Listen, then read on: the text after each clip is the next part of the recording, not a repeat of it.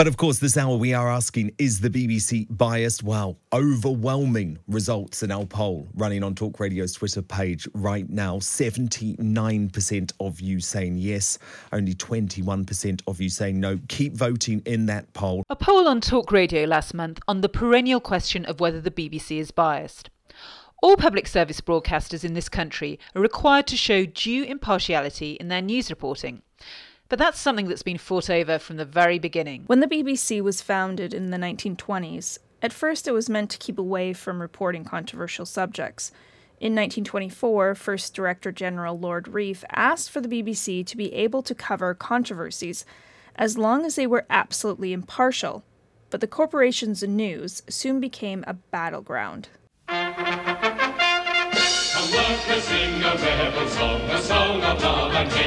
In 1926, during the general strike, Winston Churchill wanted the government to commandeer the BBC to ensure loyal coverage. By the 1930s, the newly formed BBC Home News Service had begun to face familiar types of criticism over its coverage of the rise of the Nazis, the troubles in Abyssinia, and the Spanish Civil War. But in the 1980s, where arguments over impartiality and bias became more intense, I grew up in the 30s with an unemployed father. He didn't riot. He got on his bike and looked for work, and he kept looking till he found it.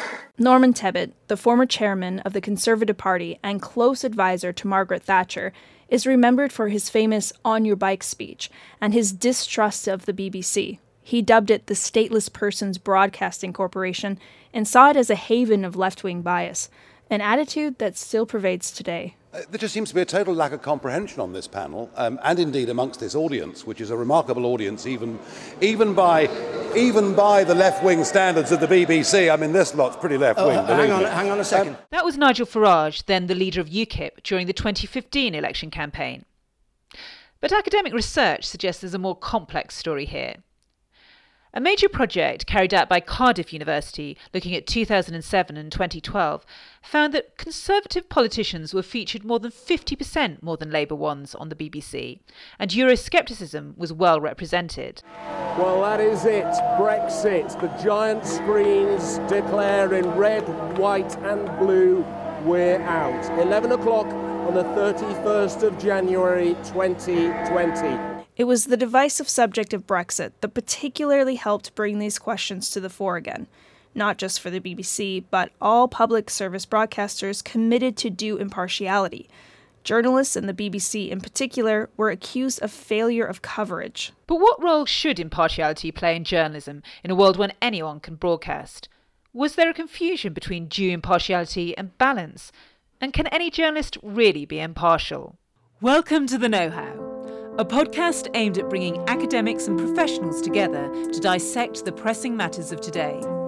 I'm Dr. Glenda Cooper. And I'm Dr. Lindsay Blumell. This special edition of The Knowhow is a recording of the Hugh Cudlipp Lecture at City University, where ITV's political editor, Robert Peston, talks about the role of impartiality in news. Peston, a former distinguished print journalist and economics editor of the BBC, has been a key figure in journalism for several decades. In his lecture, he looks at the challenges broadcasters face in reporting politics and economics and his own life experiences. Please note the lecture does contain strong language that is only suitable for an adult audience. I am going to talk about why impartial journalism matters, why it's under threat, and why we have to save it. Global system breakdown has defined all our lives for 13 years, from the banking system's boom and bust to the rise of a new anti globalization and populist generation of politician and political leader, to the mounting cost of global warming, to the exponentially charged proliferation of this jumping the species virus. There's definitely no sleep till Brooklyn or for the wicked, and we have a choice as people, as nations, as culture. We can try to understand what's happening in a balanced, calm, rational, scientific way and rebuild some sense of control over our destiny.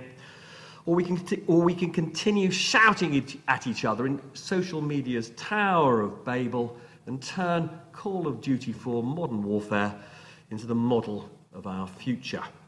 Or to put it another way, journalism we can trust, impartial journalism, matters more than it ever has, so that as citizens we have the information that matters, that, that allows us, excuse me, to make those reasoned choices. Having been mugged by Roy Greenslade into giving this lecture in honour of the legendary Hugh Cudlipp, this will be performance catharsis for me, uh, very public psychotherapy even. After 35 years as a journalist living on the adrenaline of reporting on events and trends that are no respecters of a normal working day and that have shaken and changed our world. But mostly what I want to do with some trepidation is talk about why we have to rescue impartial journalism from possible oblivion and fight back against the pernicious ideas that impartial journalism either doesn't matter or is just what I or you happen to think it is, that there's no distinction between the objective and the subjective, and that to argue otherwise is a fatuous exercise in impossibilism. Even our leaders, with their deeds as much as words, show contempt for the idea of impartial news.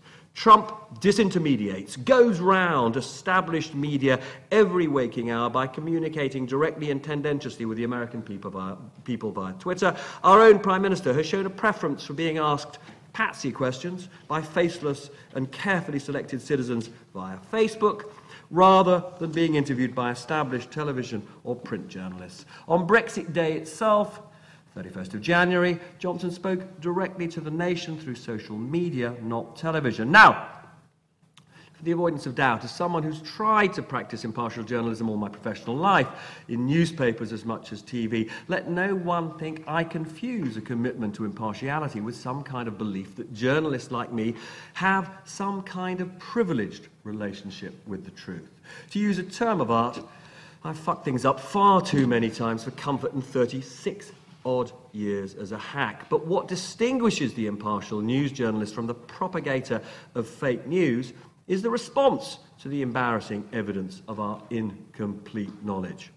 During the general election, I notoriously made a mistake on Twitter when I said that the Health Secretary's special advisor was whacked in a fracas outside Leeds General Hospital. But to clear up a few things about this, I wasn't spun by Cummings or a Tory official about this, nor did I allege Labour's involvement in the fracas in my tweet.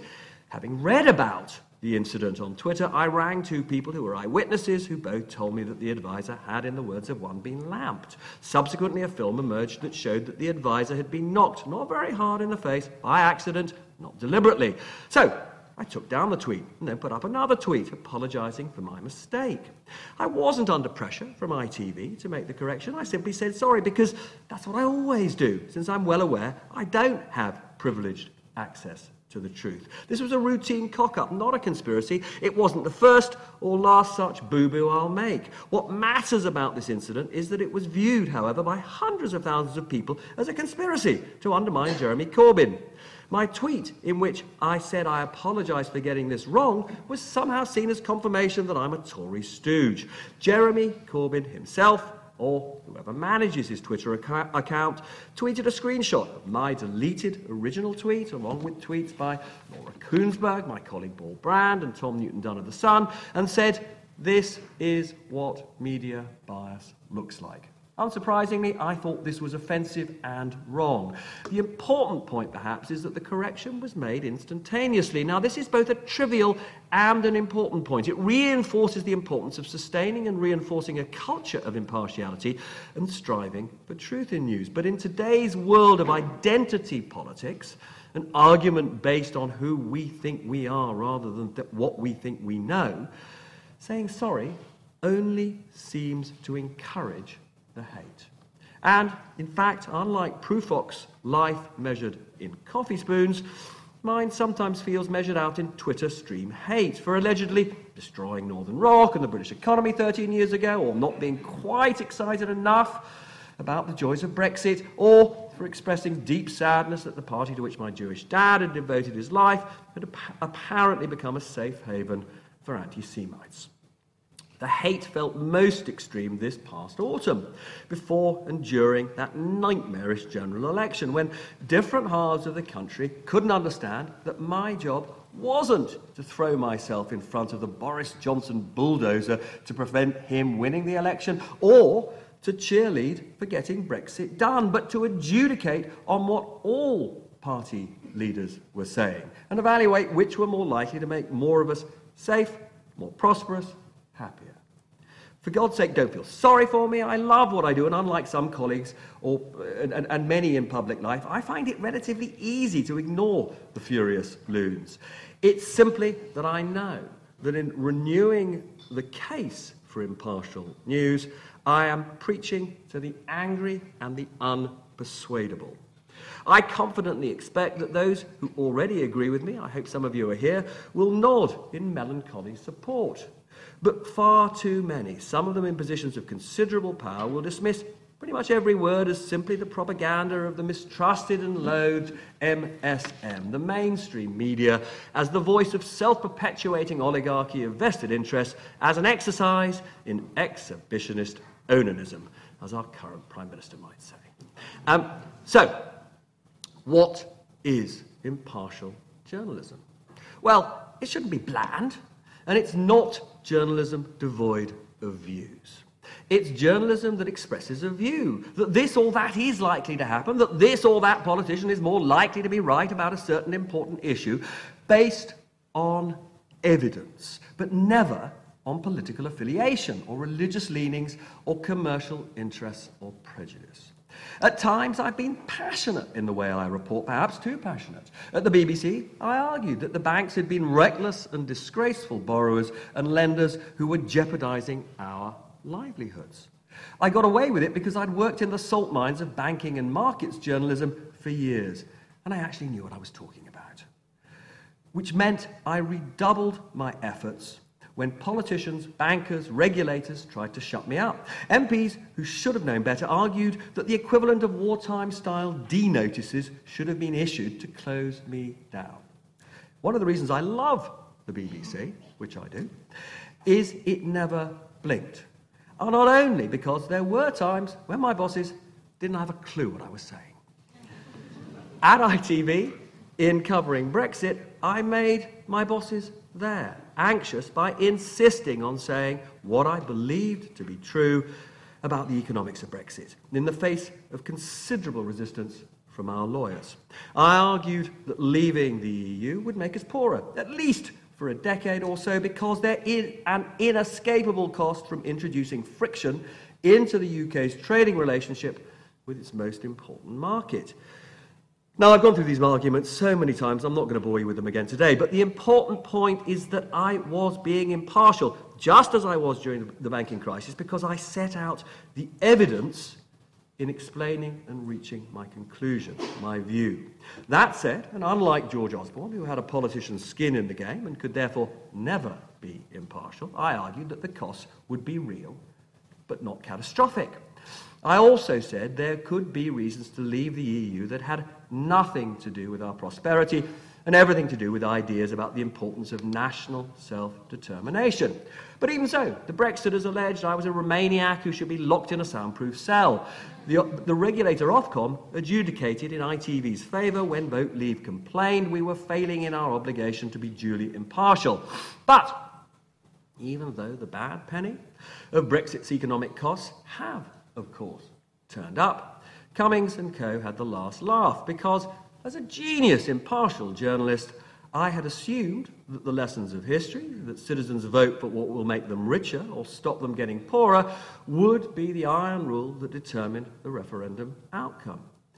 But I had underestimated both the resonance of so called taking back control and that vast numbers of voters on low incomes were so disillusioned with the political establishment that when Cameron and Osborne said Brexit would be self harm, they saw the fear in the eyes of Cameron and Osborne and decided to punish them. So, to repeat, impartiality is about fact or evidence based journalism. But again, please don't confuse that with immaculate powers of foresight. Here is, though, where it all gets a bit messy. As someone who worked with immense pride for the BBC for a decade, I watched with disappointment the corporation's coverage of the referendum because, as I've argued before, it felt to me that the BBC was confusing balance with due impartiality. Balance or hearing a range of competing, of competing views is, of course, important. But the duty of the reporting journalist is to weigh up those competing views and say that on the weight of the evidence, this or that view is more likely to be correct. It was no service to the BBC's viewers and listeners to hear one business leader or economist say Brexit would make us poorer, another say it would make us richer, and then not be given help by presenter or journalist in assessing which was more credible. After the referendum, the Brexit leaning Daily Mail heaped praise on the BBC for not giving any kind of view during this political battle of our age. Maybe that shows the BBC's view of impartiality is right and I'm wrong, but I don't think so. And when ministers attack the BBC, as they often do, for failing to appreciate the strength of pro Brexit feeling in the UK, that is absolutely not evidence that the BBC is failing in its duty of impartiality. Brexit might absolutely be the best path for this country, but neither the BBC or ITV or any other impartial broadcaster should argue that case simply because a majority of people see it that way.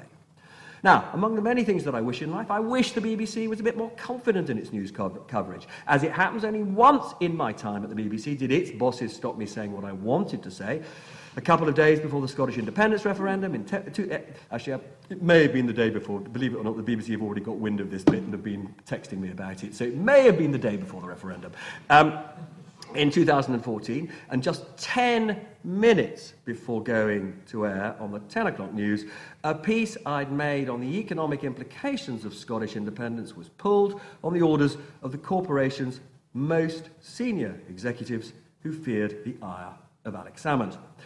The least edifying aspect of the incident is that the assorted bosses subsequently rang me to distance themselves from the decision, just in case it leaked and became a cause célèbre. Now, what this shows, of course, is why it is so hard for the BBC to stick its neck out and give a view. The backlash against it from politicians and media when it makes a mistake is so disproportionately great that sheer terror grips those who run it. It is, of course, vital to repeat that impartial journalism is a standard that none of us as individual journalists can ever attain. It is what we aspire to. It conditions what we research, how we weigh the evidence, what we say, and how we say it. It's why, when I was a business journalist, I chose not to invest in stocks and shares because I didn't want the perception of the impartiality of my reporting to be undermined by the idea that I might be favoring a company to get richer. All serious business and financial journalists abjure direct investing. But it wasn't always so when I was a cub reporter in the 1980s. The Daily Mail tried to recruit me, and one of the perks of the job they offered was that they had close relationships with stockbroking firms who gave the mail hacks privileged access to offerings and placings of new shares at the discounted flotation price, a reward for bullish coverage.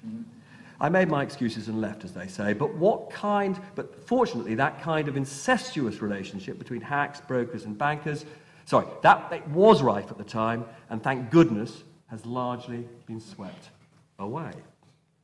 Also, from the age of 24, I've not been a member of a political party because I never wanted to be seen as a pamphleteer or a propagandist building what used to be called in the city a Chinese wall between my private political con- convictions and how I research and present, present my stories, has been vital to my credibility. Now, some of you may say, I'm kidding myself. There is an argument that in today's climate of mistrust of the media, journalists like me should be more frank and open about our underlying convictions. But I'm not sure that that's the way to go. But although I can credibly claim I hope, not to show sympathies for any particular party. There are some facts about me that condition how I am seen and that I've chosen recently not to hide. In the current febrile political climate, it matters, and I say this with enormous regret, that I am Jewish. Five years ago, the idea that I would ever have begun a report by saying as a Jew would have been unthinkable. But when reporting on the toxic question of anti Semitism in the Labour Party, I feel I have to say it. Because although I strive to be as impartial in covering this issue as I, as I would be when covering a general election or reporting on a corporate takeover, I can't shed my Jewish identity in the way that I can cease to be a member of a political party or can dispose of shares in a company.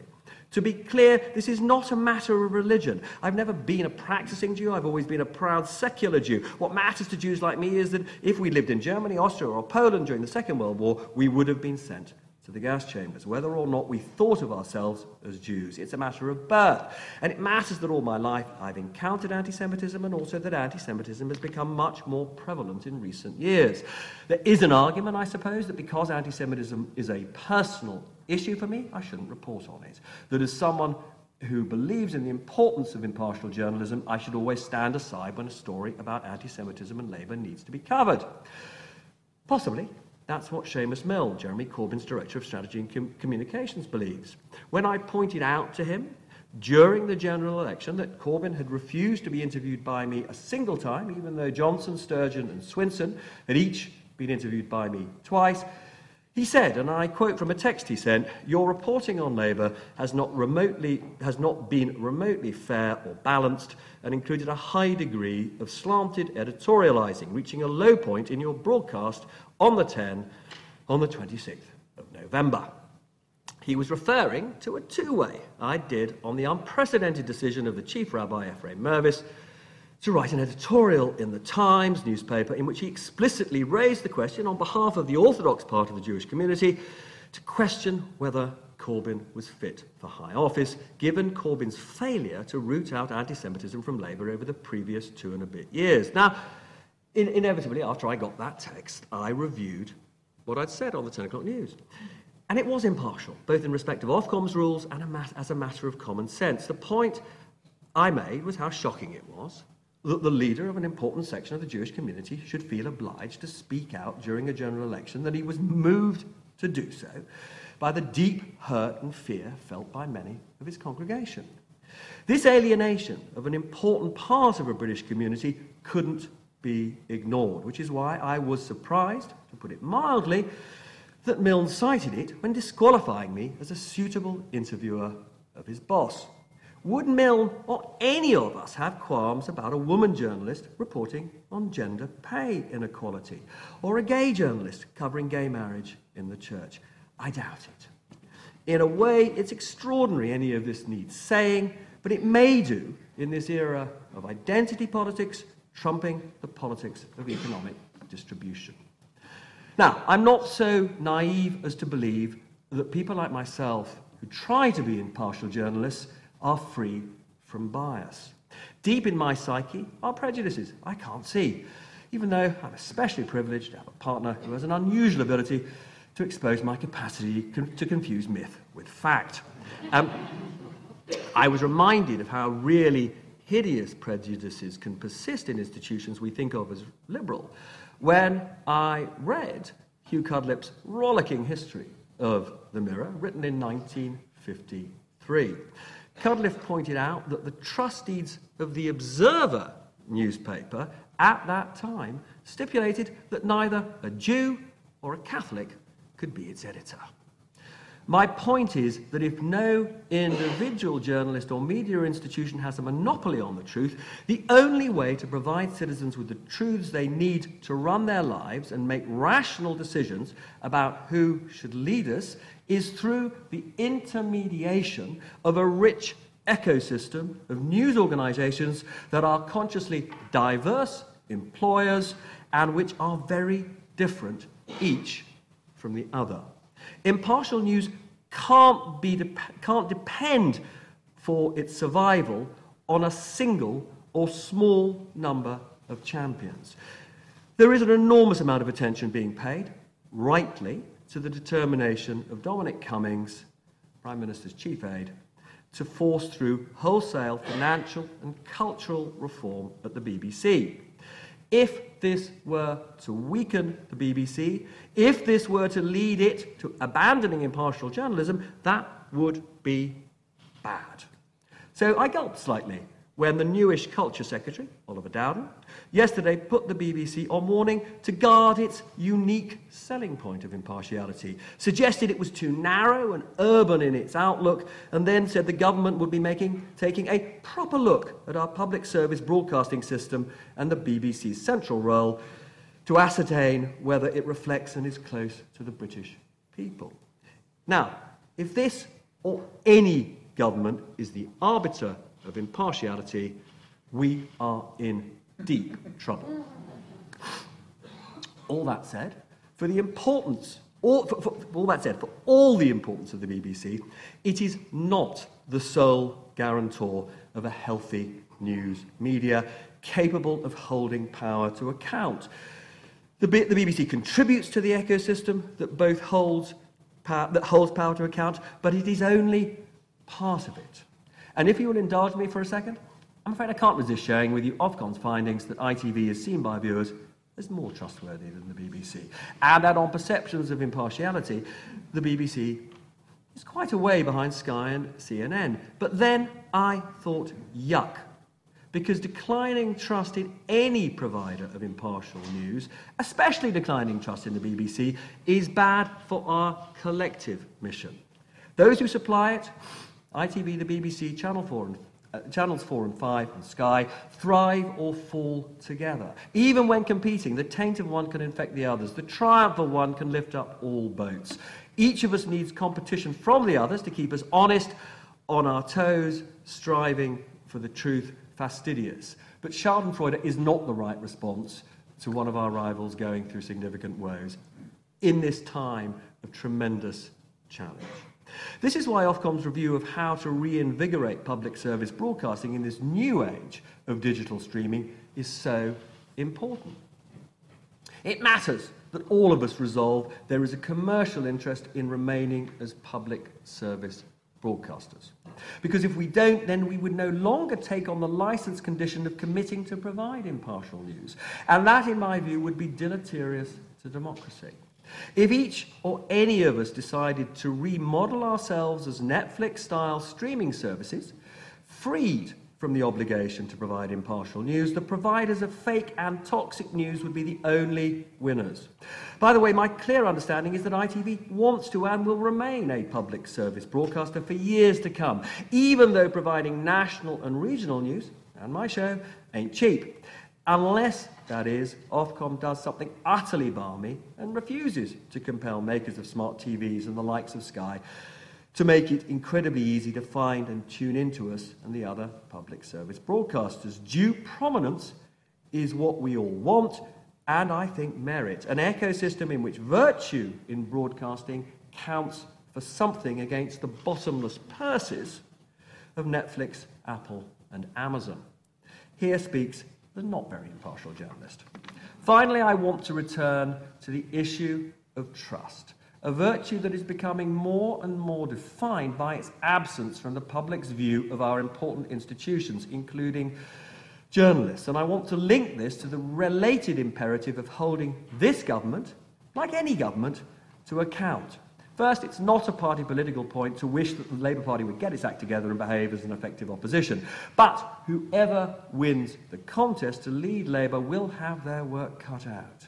In a parliament where Johnson has an effective majority of 87 and has purged most dissenters from his own ranks, the opposition will struggle for some time to seem relevant. I remember interviewing William Hague shortly after he became Tory leader following Blair's 97 landslide victory and thinking, very nice, bright chap, shame nothing he's saying will make a blind, bit of, a blind bit of difference to anything. The point is that, is that for Boris Johnson right now, only the media can effectively hold him and his administration to account. And this matters all the more because the plans of this government are radical and they go to the heart of the way in which fundamental decisions are made about how this nation lives and breathes, including uh, a significant institutional and constitutional reform program going well beyond the inevitable changes that flow from Brexit. It's a very big deal how Cummings and Johnson want to remake Whitehall, change the law for the protection of human rights, reduce the power of the courts to overrule the Prime Minister, and alter the scope and role, as I mentioned, of the BBC. And, of course, suspend our precious civil liberties to combat this horrible virus.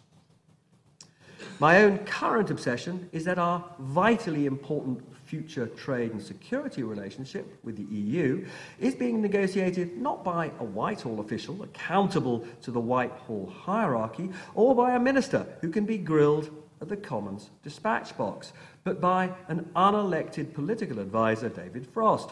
He's accountable only to the Prime Minister. Someone has to keep a close eye on this, and who else if not us, journalists?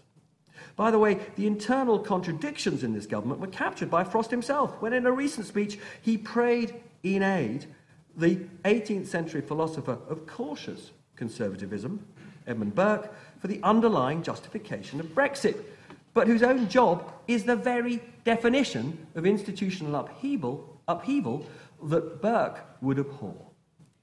If the media's role in shining a light on government is more important today than ever, then it was, of course, wholly predictable that one of the first actions of Cummings and his Director of Communications, Lee Cain, after the December election was to attempt to show that they, not lobby journalists, are in charge. They've done this by moving the twice daily lobby briefings out of Parliament, where journalists feel at home, to their own territory in Downing Street. This is important symbolism. And they've also tried to ban some news organisations from important briefings. Now, there has been a bit of public outrage about this, far more than I would have expected, given the relatively low esteem in which the media is held. But let's not be naive about this. All prime ministers try to tame and control the news media, either through seduction or coercion. In Cudlipp's time, when the Mirror was the best selling and therefore probably most powerful newspaper, Harold Wilson gave no fewer than six peerages to Mirror executives, including one, of course, to the great Hugh. In James Margach's compelling 1979 account of his relationship with 11 serving prime ministers, the abuse of power, the former Sunday Times political correspondent wrote that prime ministers are men who may be in a job one day and out the next. And so, having pursued power and seized it, they proceed to use and abuse it in order to dominate the press in an apparently paranoid pursuance of survival. As I said, that was written in 1979. Cudlipp's own history of the Mirror, published and be damned, recounts how Churchill and his war cabinet tried to silence and even suppress the Mirror during the war because the Mirror was an unusual and influential critic of his conduct of the struggle with Hitler. In fact, Johnson seems to have at least one big thing in common with his hero, Churchill. Both earned big bucks writing for newspapers, and then, when in the highest office, saw the media as the enemy. Now, I was first a political editor in the 1990s at the FT in the years before and after Tony Blair's landslide victory in 1979. In the dying days of John Major's administration, when he was subject to constant criticism and revolt from his own MPs, the press had a clear advantage in its war with Downing Street. Back then, lobby hacks were unashamedly collusive. Late afternoon, every day, the political, political editors, editors of what were then known as the white newspapers, to uh, distinguish them from my pink one, would go into a huddle to agree the latest attack line against Major. I was, as I say, political editor of the FT and sanctimoniously stood to one side.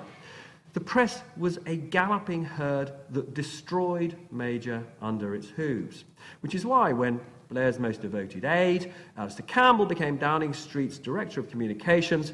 He got his revenge in first by explicitly treating most political journalists as the opposition, co opting a small number of journalists he trusted as the recipients of useful insider briefings, and turning the daily scheduled briefing of the lobby into an exercise in ritual humiliation uh, of hacks. I had a volatile relationship with him, which veered from him once giving me a scoop on something of genuine significance Blair's overt courting of Rupert Murdoch. But he also, notoriously, I don't think there are any children here, shouted across the press gallery floor at me, You cunt, Peston, still working for the Tories. um, so, an important question is whether the continued existence of a cadre of political lobby journalists endowed with privileges by Parliament, living cheek by jowl with each other in a rook's nest at the top of the Palace of Westminster, helps or hinders trust in the media in this era of institutional mistrust. To be clear, there is no longer explicit collusion between hacks, and there is much less hole and corner secrecy. When I first became a lobby member in 1994, believe it or not, it was against the rules to even tell your girlfriend about the twice daily meetings with the Prime Minister's spokesman, let alone discuss it in a public forum. And the room in which we interrogated the PM spokesman was also used by the lobby branch of the Freemasons. It was an era where ministers divulged titbits to their journalistic chums on the golf course, and where ministers, especially Tory ones, assumed that they could order a bottle of champagne on the FT's account before I even turned up at lunch. None of this was healthy. Now, one of Campbell's positive reforms was to end the veil of total secrecy around the daily lobby briefings. Whereas hitherto there'd been no attribution of what we were told by the PM spokesman, and then for a few brief years attrib- uh, attribution was to nebulous Downing Street sources, Campbell came up with the reportable phrase, the Prime Minister's official spokesman says, which is the formulation that's still deployed today. In theory, this puts the Prime Minister and government on the hook for whatever is conveyed in those lobby briefings. It's much harder than it was for an unscrupulous Prime Minister to deny what is said by his or her spokesman than was the case before the Campbell reform.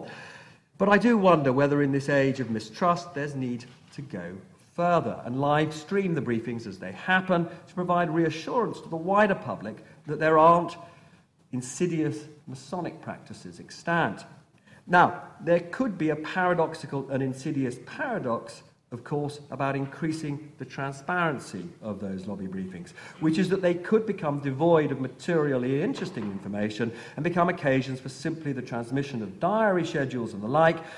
And this would deliver an incentive to ministers and officials to do more briefing of selected journalists offline and in secret, which could provide more rather than fewer opportunities for the government to fly kites and test out possible policies with impunity. It's a tricky and delicate, it, it is tricky and delicate setting the calibration in a relationship between media and government or power that forces government to take responsibility for its words and yet doesn't turn off the flow of useful information. For any individual journalist, there's never a, there is, I'm afraid, never a dilemma about publishing what a powerful person has said about what the PM or government is planning to do, unless what's being said is palpable nonsense. So I was slightly surprised to find myself under attack, along with a small group of other journalists a few months ago, for publishing what Dominic Cummings had allegedly told us, and I choose my words with care, about, as one example, how the Prime Minister hoped to get round the provisions of the Benn Act that made a no deal Brexit at the end of October nigh on impossible. My old chum Peter Oborne accused me and a few others of being captured by Downing Street in a long article for Open Democracy that attracted considerable attention. The background is that I had published a series of tweets on this and related issues, such as the prorogation of Parliament, that I attributed to a senior Downing Street source rather than to a named individual. Now, obviously, under the normal convention, I can't name that source even today. But let's conduct a thought experiment. Let's contend that Dominic Cummings was the source and that he told me example, that the Prime Minister would rather break the law than sign a letter to Brussels asking for a Brexit delay under the terms of the Benn Act, and that, he, and that he would also send a side letter along with the main letter, which he hoped would render the Benn Act request null and void, which I duly tweeted. You might say this was just a stunt, because in the event, although the PM did everything I said he would, the EU ignored him, the issue never went to court, although I have to say some lawyers and MPs were very nervous this would happen, and Brexit was delayed from the end of October to the end of January. The question is whether journalists should ignore stunts, or rather, as I believe, we should put such posturing into the appropriate context so that it can be properly understood and scrutinised. As a journalist, of course, I always want to name those I'm quoting. It's frustrating when I can't. But the tag Downing Street source gives a pretty big clue to whom I've been talking. And as an ex chancellor said recently, it's all clear from the comings and goings. In the end, the question is whether democratic debate is enhanced by knowing what Johnson and Cummings want to do, even when those ambitions are often more about champagning, sorry, shaping a campaigning about shaping a campaigning narrative than about the ostensible target. I was utterly explicit when broadcasting, blogging, and tweeting that stunts like the PM not signing the Brexit delay request were all about how an old Etonian Balliol man, advised by the son of a landed squire, wanted to get Brexit done for the people in the teeth of sabotage by metropolitan privileged internationalists who wanted to stop Brexit. Now, Johnson, as hero of the northern working class, may be as counterintuitive as Trump draining the swamp. But my goodness, it worked. And just because the message wasn't properly understood and counteracted by Johnson's opponents is no reason to shoot the messenger, or at least that's what I'm beseeching you. Now, it's really not that long ago, within my working life, that prime ministers and governors of the Bank of England shared secrets with newspaper editors and proprietors for the express purpose of making it harder for those secrets to enter the public domain. Because once those editors and proprietors were sworn never to reveal the secrets, their hands were in the blood. In the 90s and 90s, I attended many of those cover up lunches. We all felt special that we knew important stuff that the rest of the country didn't. But we were betraying our readers and knowingly colluding with the powerful. Now, as far as I'm aware, that kind of establishment par devant les enfants stitch up happens only rarely now. So, here is the painful paradox. In the era of Cudlipp's and the mirror's pomp, when media owners and prime ministers colluded in cover ups, public respect for the institutions that underpin our freedoms and way of life was stronger than it is today. Unless we abandon democracy and adopt Chinese style controls on what can be said on social media, and I'm not suggesting that, we need news organizations whose primary function is to shine the brightest light on big government and big business, such that the rogues who are always drawn to power cannot misbehave with impunity. Impartial broadcasters as much as a robust press are not so much the plumbing as the sewers of a healthy democracy. I say that in praise of sewers because just imagine a United Kingdom in which all those SH1Ts who rise to the top aren't eventually flushed away. There is dignity to working in these sewers. Keep, it's what keeps me going. You've been listening to The Knowhow, the podcast that dissects pressing issues with academics and experts. It was presented by Lindsay Blumell and Glenda Cooper and produced by Atina Dimitrova. For more information on this and our other episodes, please go to our website, www.theknowhowpodcast.com, or follow us on Twitter at KnowHowPodcast or on Facebook at The Knowhow Podcast.